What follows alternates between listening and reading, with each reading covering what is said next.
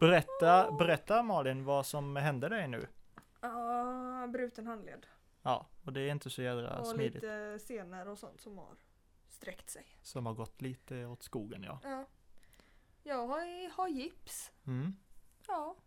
Nej, Det- det, det, Vänta, du får, du får en sån här så får du höra också så att ljudet blir bra. ja. Gud vad konstigt. Här hör du dig själv helt enkelt. Och så Mm. hör du hur, hur lågt eller hur högt du pratar.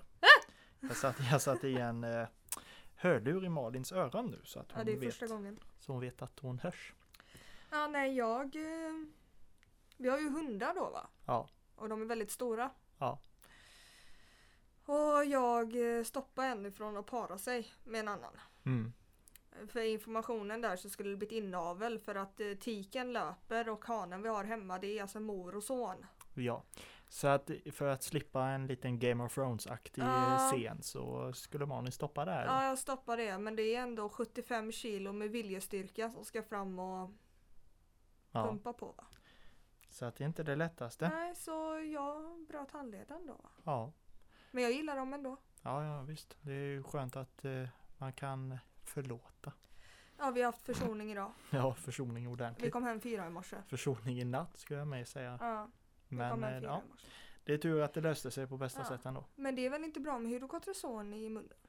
Du, jag har faktiskt inte läst på det men eh, vi får väl googla. Fast jag märkte det för inte så länge sedan. Jag googlade symptom och sånt och jag märkte att det är ingen bra idé att googla symptom för att eh, det Nej, första nej. som kommer upp är ju det värsta. Jajamän. Så att eh, googla inte symptom helt enkelt. Speciellt inte ifall ni är lite hypokondriker. Symptom? Bara Mm. symptom? Ja, nej det var ingen bra idé. Det Äh? var då, jag menar jag googlade jag googlade att jag hade lite ont i huvudet eller så och då var det visst hjärntumör och massa Ah, ja. skit som jag hade så att det var Men det, det är alltid det. Så att eh, skit i det. Ja, det är inte bra. Och eh, nu tycker jag vi sätter igång va. Nu har vi kört tillräckligt länge här. Ja, om brutna handleder. Ja visst. Eh, hoppas det blir bättre i alla fall. Ja, det hoppas jag med. Två veckor. Yes. Okej. Klapp, klapp och klapp!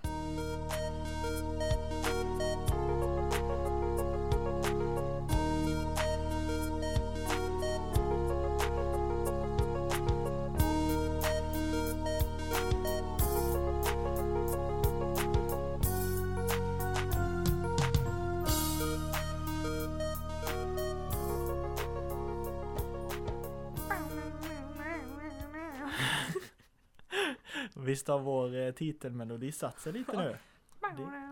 Det är så. När man hittar något trevligt. Och eh, ni ska vara hjärtligt välkomna till avsnitt 11 Oj, av. Sanningen. Det har gått Det har gått en tid nu sedan vi började göra det här. Eh, Och det är ju fantastiskt kul att eh, vi har nått en liten milstolpe här. Och tänk vad så mycket har hänt. Och passerat avsnitt 10 i alla fall. Så vi är 10 avsnitt in. Så det här blir avsnitt 11.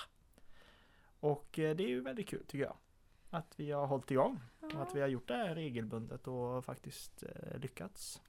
Förhoppningsvis göra någonting rätt. Nej. Nej. Nej. Och idag vänner så tänkte vi börja med våra temaavsnitt. Yes.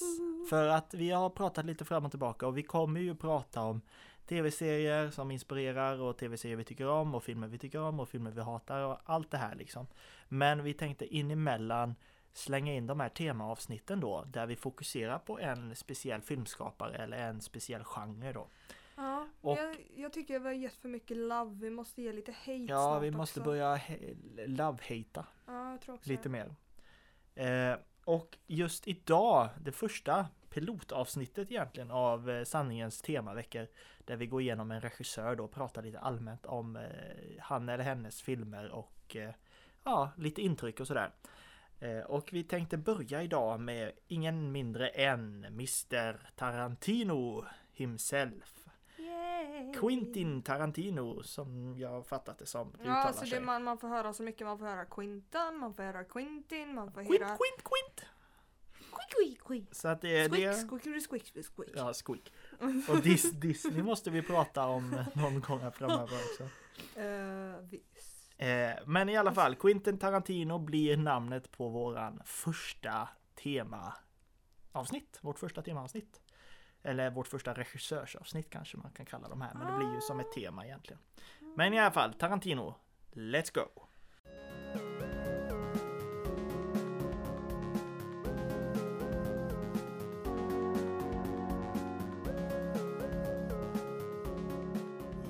Quentin Jerome Tarantino föddes 27 mars 1963. Jerome! Jerome, och vi kan inte släppa Holy det. fuck! Ja, sen Gotham.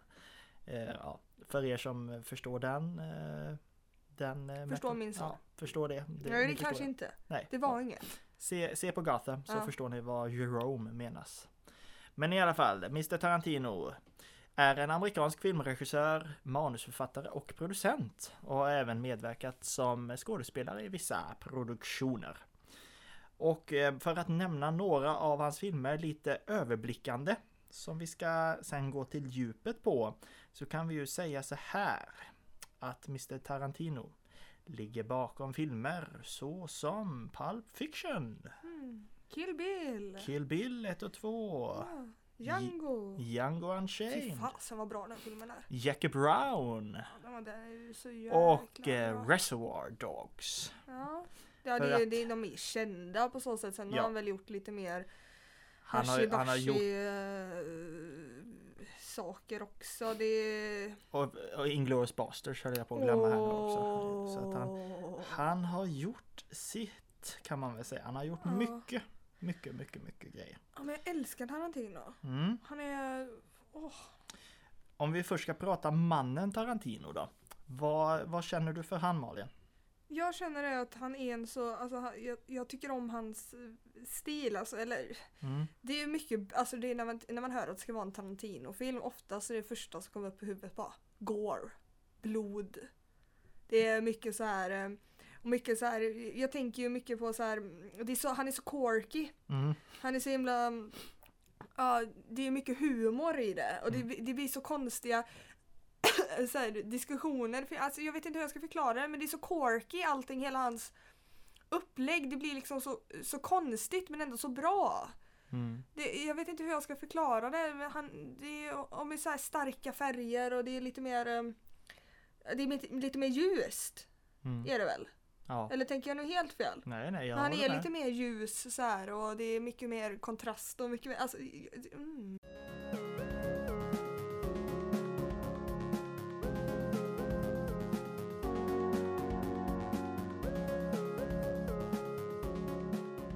Nej men absolut, alltså det jag gillar med Tarantino, jag vet inte ifall du har sett mycket av eh, när folk försöker intervjua honom. Men han är ju verkligen, han lägger ju liksom inte på något lager om att försöka sälja sin Nej. film eller sina skådisar eller någonting. Utan han säger bara så här, ja så här och så här är det. Ta det för vad det är eller skit i det. Och det är det jag tycker jag lite om eh, Tarantino, hans så här brutala eh, brutala sanning, sanningskvot liksom. Han säger vad han tycker direkt och det är liksom inga små eller lullull och säger att ja, men jag använder det här ordet i mina filmer så och så många gånger för att jag vill det. Ja. Inte för att censurera någonting utan för att nej men det här gör min historia mer trovärdig och då Mm. använder jag det fastän folk kanske tycker att jag inte borde göra det. Mm. Och den slags konstnärliga friheten som han tar sig alltid Ja.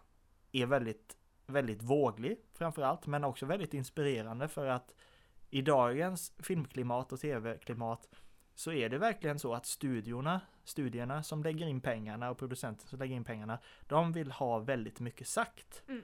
Och regissörerna får idag lite backa tillbaka. Är man inte jätteetablerad och har gjort väldigt mycket och har väldigt stor respekt inom branschen så får man ta ett, ett eller två steg tillbaka för att annars får man inga pengar. Nej. Och det jag tycker är väldigt kul med Tarantino är att från första start så har han sagt att Nej men så här och så här vill jag ha det och det här vill jag använda och vill inte ni ha det här så går jag till någon annan. Och det är lite det som jag tycker att där gör han sig ju en Han gör sig ju en riktig eh, karaktär bara genom det. Jag ska ta, nu hörde jag att det passerade en bil här så jag Det är en jävla sportbil. jag tror jag ska ta och stänga fönstret. Medan jag stänger fönstret kan du väl prata om något? Ska vi prata om något? Nej, vi klipper. Nej men jag, jag, vill, jag, vill faktiskt, jag vill faktiskt eh, tas, eh, tala om en sak här. Vet du. Den där Tarantino-filmen, Kill Bill volym 1 då va? Ja, nej, hoppa, hoppa när de, bort, eh, hoppa bort. när, när de eh, blod, Ja. ja, blod. blod. Eh, men i alla fall. det tycker jag väldigt, upp, det uppskattar jag väldigt mycket med Tarantino-filmer, att man eh, att man direkt ser, det är precis som en Spielberg-film eller en Cameron-film eller en Scott, Ridley Scott-film. Jag kan ganska snabbt se vem som har gjort Ja. den. Och Tarantino bildspråk är väldigt så. Man märker direkt, alltså ge, ge mig 15-20 sekunder på en Tarantino-film så kan jag se att det är han som har gjort det utan Ja. att få någon text eller någonting. Men det känns som att det, är mycket inspirerat ifrån typ eh, 70-talet av någon anledning så får jag alltid den känslan i hans filmer. Mm. 70, alltså när det gäller liksom så här intro, när det gäller liksom Jag vet inte varför men det är väl för att jag har sett Pulp Fiction så många gånger, inte utspelar sig det 70. Alltså Jag Tarantino, vet inte. alltså Tarantinos, Tarantinos film, filmer är ju väldigt satta till årtionden tycker jag. Alltså man, man märker verkligen att han försöker han försöker fånga vissa saker Ja. riktigt ordentligt. Eh, och egentligen så, så är det väl det han är bäst på också. Att eh, få, få karaktärer att bli trovärdiga i sitt årtionde. Mm. Eh, och med, med det så har ju Tarantino också byggt upp det som förväntas av en Tarantino-film Ja. egentligen idag.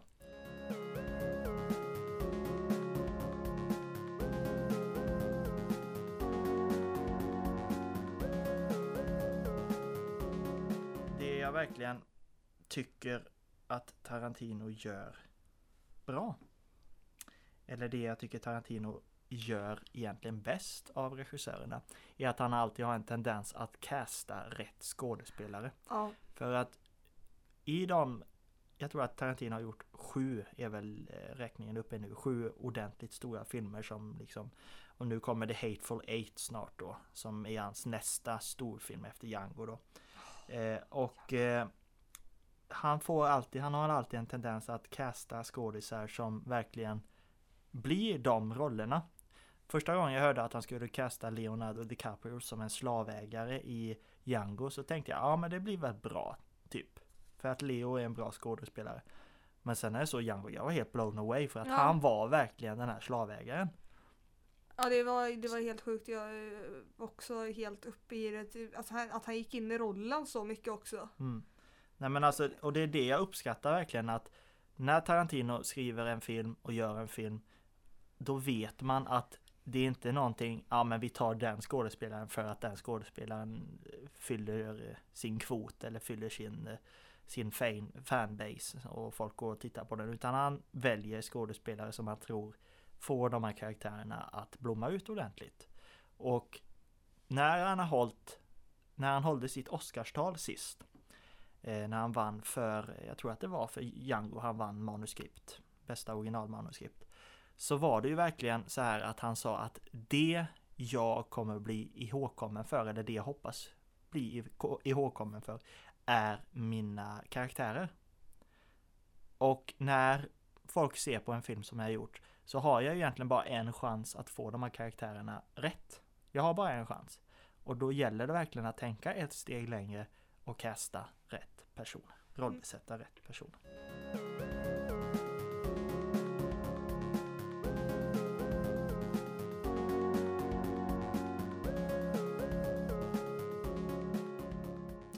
Nu ska vi inte gå igenom alla för att han har gjort fantastiskt mycket bra.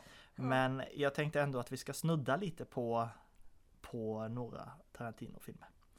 Eh, har du lust att börja? Ska vi börja prata om lite Pulp Fiction? Ja. För det var vi egentligen Tarantino gjorde ju Reservoir Dogs och han gjorde ju eh, även eh, eh, Past Midnight och eh, True Romance innan. När han var involverad i det. Men det var inte förrän 94 med Pulp Fiction som han riktigt, riktigt slog igenom. Eh, och då var det verkligen med dunder och brak med tanke på att han både skrev och regisserade och var med i den även en liten sväng. Eh, och Pulp Fiction är ju väldigt speciell för väldigt många. Personer. Väldigt ja. ja. Eh, så, när såg du Pulp Fiction för första gången och vad kände du? Åh, Pulp Fiction, den såg jag första gången. ehm, jag tror jag var rätt liten då också faktiskt som jag såg den första gången. Mm. Men jag kommer ihåg att jag, jag, jag såg den, jag förstod ju inte riktigt vad som hände. Men det enda jag visste liksom jag, alltså alltså de, de svor väldigt mycket. Ja. Det var väl det jag reagerade mest på så, när hon tog eh, överdos då. Ja, ja. Spoiler Eh, alert. Ja, spoiler alert här. Eh, det kommer jag väl ihåg mest. Men jag, jag kommer ihåg, jag älskar den direkt. Mm. Eh, även sen har jag ju sett den då när jag blev lite äldre, när jag förstod mer då va. Ja. Och um, det är ju fortfarande en av mina favoritfilmer idag. Mm. Jag älskar den men sen så allt med John Travolta är ju eh, eh, gudomligt för mig va. ja. Nej men det är ju så. Ja. Och det, det jag kan tycka är så jädra kul med just Pulp Fiction är ju hur en ganska oetablerad regissör kunde få med så pass många Ja, stornamn stor- i ja. en film liksom. Uma Thurman, Uma Thurman, eh, Ja- Samuel Jackson, eh, John Travolta. Alltså bara de namnen det, det räcker. Ja, det, det är ganska stort alltså. Ja. För att eh, då förstår man att eh, skådespelarna gick på någonting mer än bara ryktet och pengarna utan då var det ju någonting i manuset som Mm. verkligen eh, fastnade hos dem. Vilket är kul. Ja, vilket jag märkte när jag såg när jag sett Pulp Fiction på senare dagar. Mm. Jag kollar ju på den rätt ofta. Men i början i öppningsscenen Mm. så sitter det ju två stycken på ett café som rånare då. Mm. Den mannen, Mm. det är han som spelar i Lie to Me. Mm. Jag kommer inte ihåg vad han heter. Men det är han som spelar där. Mm. Och jag bara, det är ju han! Herregud! Ja men shit liksom så här. Det, det är helt mindblown. Jag hade, ju, jag hade ju ingen aning om det först. Nej, Så en av mina favoritserier spelar en av mina favoritfilmer. Jag tycker det, du ser, världen är liten. ja. Nej men den, är, den var ju groundbreaking av många anledningar och var ju verkligen startskottet för Mr Tarantinos ordentliga filmkarriär. Mm. Och då efter den så blev han ju verkligen ett namn att räkna med.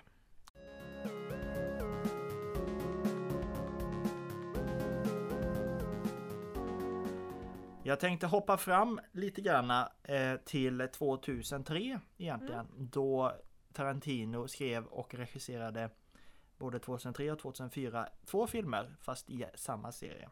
Och det är självklart Kill Bill jag pratar om. Och där har vi ju kanske i mitt tycke Tarantinos bästa eh, ensemble, alltså Ja. skådespelarensemble. Eh, för att jag tycker att om det är någon film Tarantino gjort riktigt jävla bra med skådespelarna så är det faktiskt Mm. de två.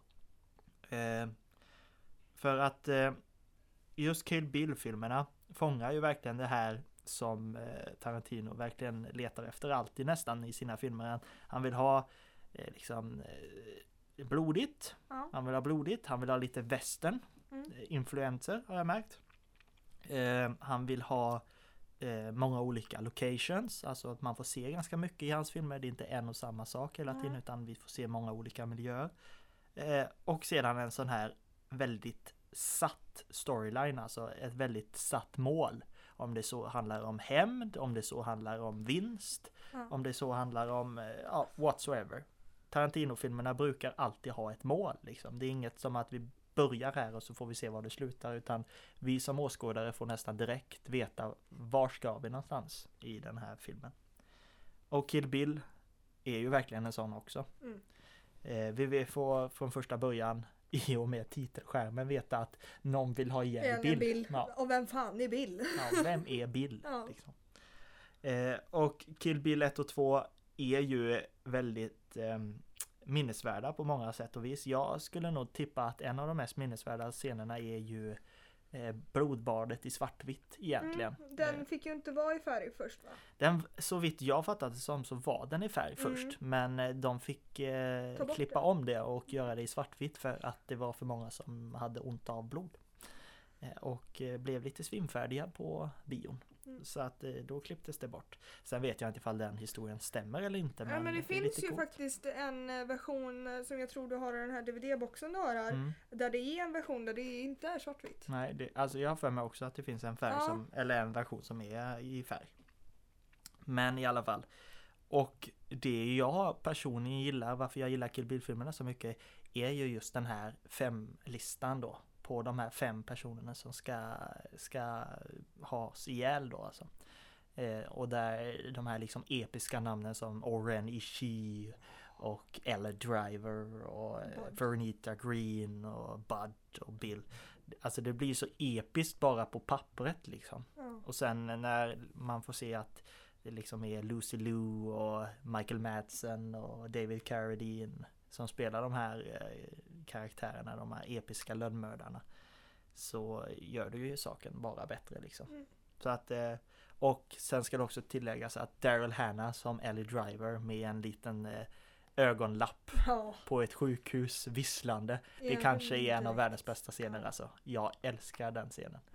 När man får se de två perspektiven, både från hennes perspektiv när hon gör sig redo att döda huvudpersonen och huvudpersonen då som bara ligger och sover. Ja, och det jag tycker är intressant i Kill Bill också det är att man får aldrig reda på hennes namn. Nej. De censurerar det Ja. konstant. Mm. Jag tror jag att, jag det tror i slutet där så får vi, vi väl reda på att hon heter typ Beatrix eller Kiddo eller något Det sånt där. kallas för Kiddo. Ja. Ja. Eh, så att nej. Och sen ska vi inte glömma Pai Mei och hans Ah. grymma skägg. ja du. Ja, nej, det, det Men är det en är hel... tvåan. Ja, det är tvåan. Det är en helt, Ja. En helt egen diskussion egentligen.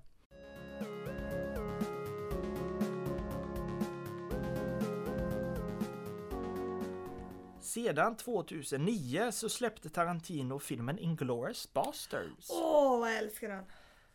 Och här fick vi ju ännu en gång ett besked på att Tarantino vet hur man castar rätt personer. Med tanke på att eh, den manliga birollen i den filmen vann en Oscar och den personen, Christoph Waltz, har vunnit två Oscars allt som allt och bägge två i Tarantino-filmer som bästa manliga biroll. Mm. Så att eh, något är det, antingen är Christoph Waltz förbannat bra, vilket det är han han är. också. Ja. Eh, men jag tror att Tarantino vet var han ska sätta den gubben Ja. i vilka roller helt enkelt. Men Inglourious Basterds 2009, Ja. Brad Pitt jagar nazister i Tyskland. Fruktansvärt bra. Eh, det är rått, det är Mm. humoristiskt, det är pang på rödbetan kan man väl säga. Eh, och eh, visar egentligen direkt var skåpet ska stå. Det jag gillar med Inglourious Basterds är ju twisterna som Ja. konstant kommer. Och man vet inte riktigt vilka som kommer dö och vilka som kommer klara sig. Jag hade nog uppskattat egentligen, hade jag fått drömtänka så hade jag nog uppskattat att historien blev som den blev i Ja, Inglourious faktiskt. Basterds. På riktigt så hade det kunnat varit rätt så käckt om det blev så. Mm. Och hur det utvecklar sig och hur det är för er som inte har sett den så tycker jag ni ser den. Ja, faktiskt. Det är riktigt värt de eh, minuterna som du sitter och tittar på den. Mm. Kom, du kommer skratta och du kommer svära. Och kommer gråta, Mm. lite sånt. Men eh, framförallt så är ju Inglourious Basterds, jag vet inte vad du vet om det men det finns ju faktiskt en annan version Ja, av ja, den. jo, det vet jag. Den har jag också sett. En äldre version med Ja. Bo Svensson tror jag han heter, han som spelar huvudrollen där. Så att eh, det är ju en adaption då egentligen. Mm. Men jag tyckte, jag tycker ju Tarantinos här. Ja, jag håller med. Inglourious Basterds av. Tarantino är ju absolut en Mm. helt fantastisk film. Alltså, den, eh, den eh, gör det den ska om man säger så. Eh, Du förväntas få se en massa döda nazister, krig och blod. Och du får massa döda nazister, krig och blod. Mm. Så att eh, det lovas och det hålls vad det lovas.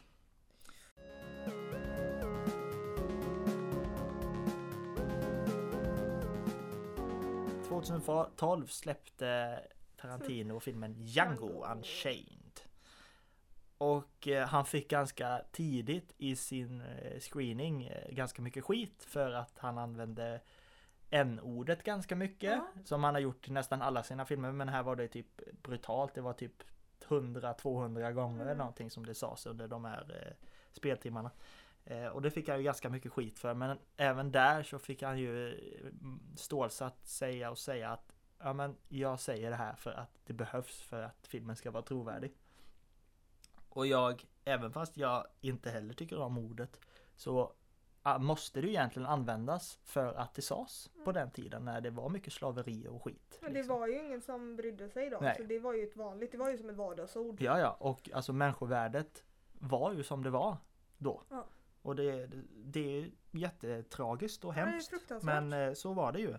Och att inte använda ordet då hade ju gjort det hade inte gjort filmen rättvist eller inte historien och de som inte är med oss Mm. rättvisa egentligen. Eh, så att det var ju egentligen en väldigt bra sätt att hedra egentligen på att att inte försöka förfina någonting Mm. eller förskingra något utan berätta det så som det faktiskt var. Ehm, jättebra egentligen. Och Younger and Shane då fick ju Christoph Waltz ytterligare en Oscar då. Ja. För eh, Dr. King Schultz som är egentligen En his horse Fritz. Ja, nej, men så jädra bra. För att där har vi verkligen eh, typexemplet på den goda människan i den tiden. För Mm. även fast det fanns väldigt mycket rötägg så fanns det ju en del goda människor också. Och han är ett jättebra exempel. Och sen tycker jag Samuel L. Jackson gör en förbannat bra roll som eh, slav, eh, slavbutlern som egentligen inte är slav utan han bestämmer ju ganska mycket hemma och på deras gård. Ja, Liksom. han bestämmer över de andra slavarna. Ja, Ja. och det var ju en sån här huslav nästan då. det var den men- värsta, det var de de tyckte minst om då. Ja, men den, alltså han gör det så förbannat bra. Ja. Och Leo Och DiCaprio ska som, vi inte snacka som om. Mr Candy, Ja. eller vad han hette, som bodde i Canada.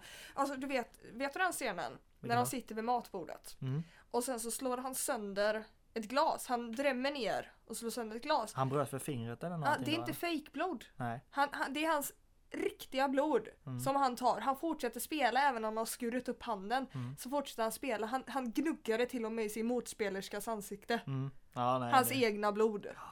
nej, men där, där får du verkligen inblicken i Mm. hur jädra bra eller hur mycket han går in för det Ja. egentligen.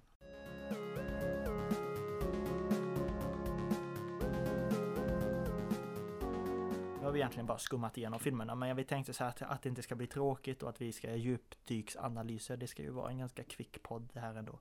Så har vi kommit fram till den filmen som egentligen inte släppt än utan den kommer ju nu framöver. The Hateful Eight, Tarantinos nästa då film. Och det är ju också en western i snö kan man väl säga.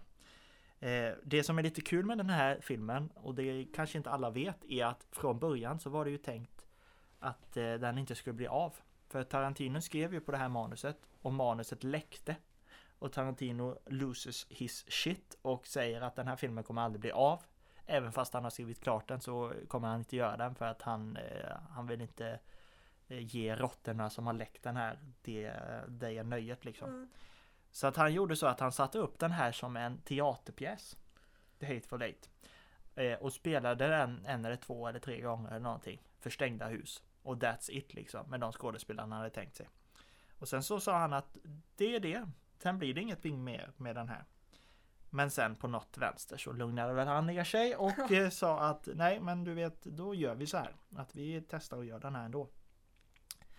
Eh, och eh, ja, det vi vet än så länge det är ju att det är en eh, Det är en del eh, folk i en stuga Ganska isolerat och det handlar väl om att En sheriff så som jag fattat det ska eskortera en mördare till rättegång Och eh, stannar till i en stuga och det går åt helvete för att det Finns lite bakliggande tankar där Jag har inte hört talas om den här filmen. Nej, den är väldigt ny och det, den har inte ens kommit ut än. Den är väldigt ny på tapeten. Eh, Men i alla fall Samuel L. Jackson, Kurt Russell, Walter Goggins, Tim Roth från eh, Lie to Me. Har du där han där. Ja, det är väl så han heter? Eh, och Michael Madsen med mera Ah, kommer ju att eh, vara med. Så att jag har ju goda förhoppningar på att det här kan bli eh, trevligt Ja, jag kan hålla med dig. framöver.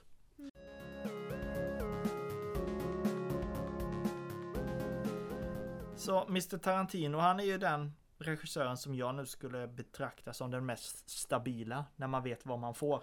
Ja, det Det- är ju så. Det, det är som att eh, gå till ett café varje dag och beställa samma kaffe. Man vet liksom att så kommer det smaka. Mm. Och så är det. Det är gott och det smakar bra. Liksom, smakar samma.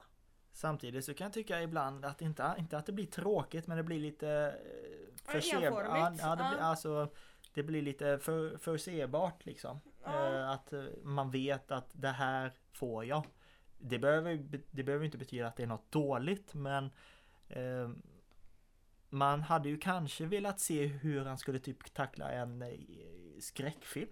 Om jag har fått spåna. Ja, men jag tror också det att det är det som är det bekväma med Tarantino också. Det är Mm. att man kan ta fram en film, så ser man att det är en Tarantino-film, då kan man bara ah, jag är inte sugen på han idag. Nej. Eller förstår du vad jag menar? Ja, ja. Så det, är när man verkligen vill se en Tarantino-film då vet man liksom vad man får så då är det ingen fara. Då är det bara att slå på en sån film. Alltså, eller en film han har skrivit. Ja. Och Och, regisserat. Och då blir det ju det också att Ja. det här får jag och det här vet jag Ja. i, håller en viss kvalitet också. Ja. För att jag har inte än i alla fall sett på en Tarant- Tarantino-film och sett klart och sagt att den här var verkligen inte bra. Nej, Utan jag tycker att Tarantino är en sån jämn regissör både i kvalitet och i innehåll. Du vet vad du får och du vet att det är bra det du får. Mm. Sen är det ju absolut vissa filmer bättre än andra, så är det ju med alla regissörer och alla filmskapare. Men Tarantino håller ändå en nivå som jag tycker är bekväm. Det blir aldrig lite, det blir aldrig jättedåligt. Men det blir ganska bra rätt ofta tycker jag. Så att eh, det är, nej jag gillar Tarantino. Jag tycker han är en visionär egentligen i det här att våga säga vad man tycker. Våga, våga visa vad man säger. Mm. Eh, och eh, han är väl kanske den eh, regissören som jag respekterar mest för sin censur. Han är inte den som backar. Nej. Helt enkelt. Så att kudos, kudos, kudos till Mr Tarantino. Och jag ser ju självklart fram efter att se The Hateful Eight då. Och vi kommer väl prata om den när vi bägge har sett den antar jag i ett framtida avsnitt av sanningen. Och vi får väl göra så att eh, inemellan så smyger vi in med de här eh, eh, små temaavsnitten. Eh, vi har ju Tim Burton på eh, agendan någon gång här framöver, så att, eh, han blir väl den nästa. Filmskaparen vi pratar om när vi pratar film, eh, filmregissörer helt enkelt i våra temaavsnitt. Malin är ett fan av han om ni inte Ja, hörde jag det. älskar Tim Burton, det är min favoritregissör. Det är han. Eh, Mm. Tim Burton är ju gotiskt Ja. nästan rätt igenom Mm. mörkt och det är, är liksom, det är det här gotiska, men nu ska vi inte prata Nej, om vi dem ska inte prata men om det, dem, det är det här Det kommer. död, mycket död på så sätt är det ju för honom. Ja. Allt ska vara mörkt och dött. Och, Ja. Och det, det är väl lite det som är skärmen också Mm. antar jag. Men hur som helst. Vill... Förutom Big Fish. Ja, okej. Den ja. är väldigt, väldigt söt.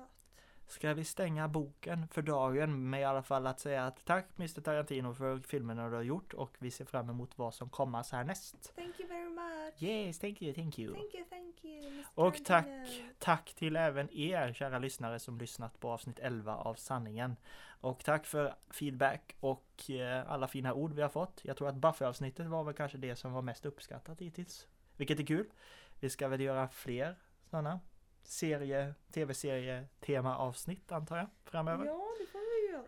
Eh, men tills nästa gång vänner, fortsätt oss. Vi, ni kan hitta oss på de sociala medierna. Vi finns på Twitter. Då söker ni på Sanningen Podcast. Vi har en mail dit ni kan skicka frågor, funderingar, kärlek och hat. Det är sanningen.podcast.gmail.com Vi tål att höra sanningen. Ja, vi tål att höra sanningen, eller vi intalar oss själva det i alla fall.